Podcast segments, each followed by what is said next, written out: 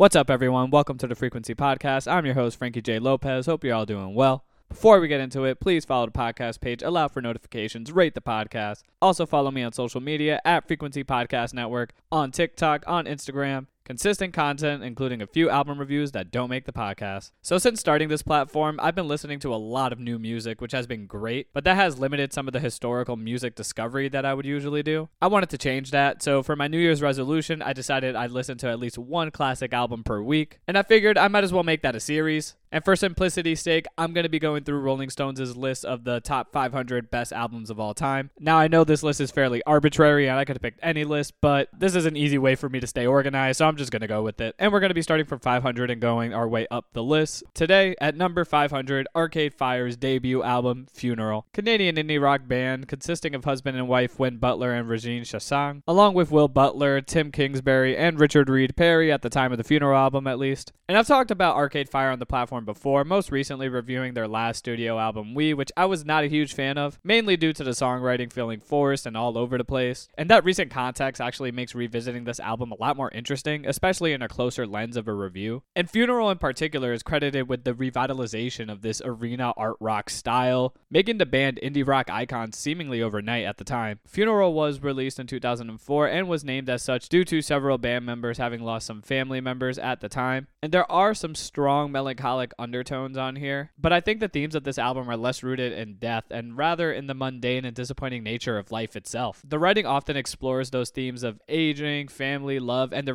realities of life through a series of loosely related tracks, which each feel as their own standalone commentary on that overarching concept. What easily takes the cake as the most impressive moment on this album is the first half, especially the Neighborhood series, each illustrating a different aspect or sentiment related to moving past your upbringing and the ramifications of that growth. The opener in Neighborhood Number One Tunnels has these gorgeous strings and piano as we hear the story of a young love imagining a future together, leaving their parents and an assumed troublesome past in the rearview mirror. Butler's vocals are very distant but quite impactful. And then on Neighborhood 2, we get this fantastic hook, amazing background vocals from Regine, and these strings that are equally dramatic and magnificent. The track focuses on the narrator's brother Alex leaving home, with the assumption that he is struggling and won't be coming back, possibly a metaphor for something like death, especially when considering the title of the track, Laika, a dog who was essentially sent into space and to its death by the Soviets. On Neighborhood number 3, Power Out, we get these strong pop vibes as we hear about a major event affecting everyone negatively in their immediate society. The juxtaposition of the upbeat instrumental with the downturn that is impacting society is incredibly intriguing. Makes me think about how people tend to have a rose colored view of their upbringing, but in fact, things could have been quite difficult and negative for the older folks who truly had to deal with sort of the situation at the time. And then on Neighborhood number 4, Seven Kettles, we get more of a ballad. Win passionately singing about the passage of time, even when trying to avoid the harsh reality of that time passing, comes to the conclusion that it is inevitably going to happen. And those thoughts are even found outside this series of tracks, for example, on Wake Up and Rebellion. On the former Wake Up, touching on losing some of the magic that you have in your youth, and on the latter rebellion from the perspective of a young child rebelling against preconceived notions and decisions made for him by society. And although Win's lead performances are fantastic on here, he isn't the only one who stands out. Regine truly shines in her moments, like on Haiti, where Regine takes the lead here to discuss her parents fleeing their homeland of Haiti. Such a delicate topic, tackled with ease and almost optimism through the bright instrumental. And I could only imagine the emotional and enlightening experience it was for Regine to write and perform that track. And then she also takes lead on the grand closer that is the backseat. On that track, the narrator metaphorically now in the driver's seat of their lives after her mother's death. What I believe to be the perfect closer for this album, I consider backseat to be a metaphor for life before these harsh realities. And although the backseat is more peaceful,